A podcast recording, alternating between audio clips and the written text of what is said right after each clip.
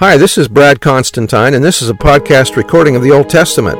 Although this is not an official recording of the Church of Jesus Christ of Latter day Saints, every effort's been made to be as doctrinally accurate as possible. I'll be using for the text the Joseph Smith translation of the Old Testament, along with many commentaries from general authorities of the Church, BYU professors, Bible scholars, and others.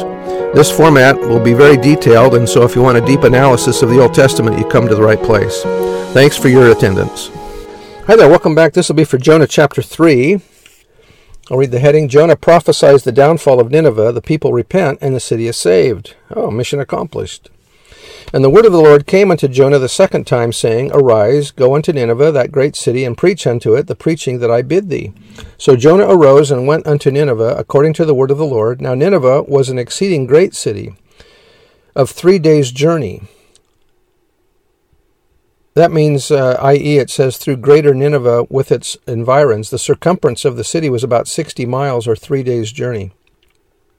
And Jonah began to enter into the city a day's journey, and he cried and said, Yet forty days, and Nineveh shall be overthrown.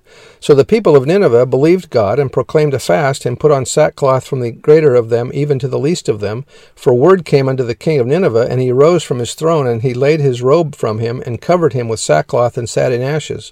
For he caused it to be proclaimed and published through Nineveh by the decree of the king and his nobles, saying, Neither let man nor beast, herd nor flock, taste anything, let them not feed nor drink water.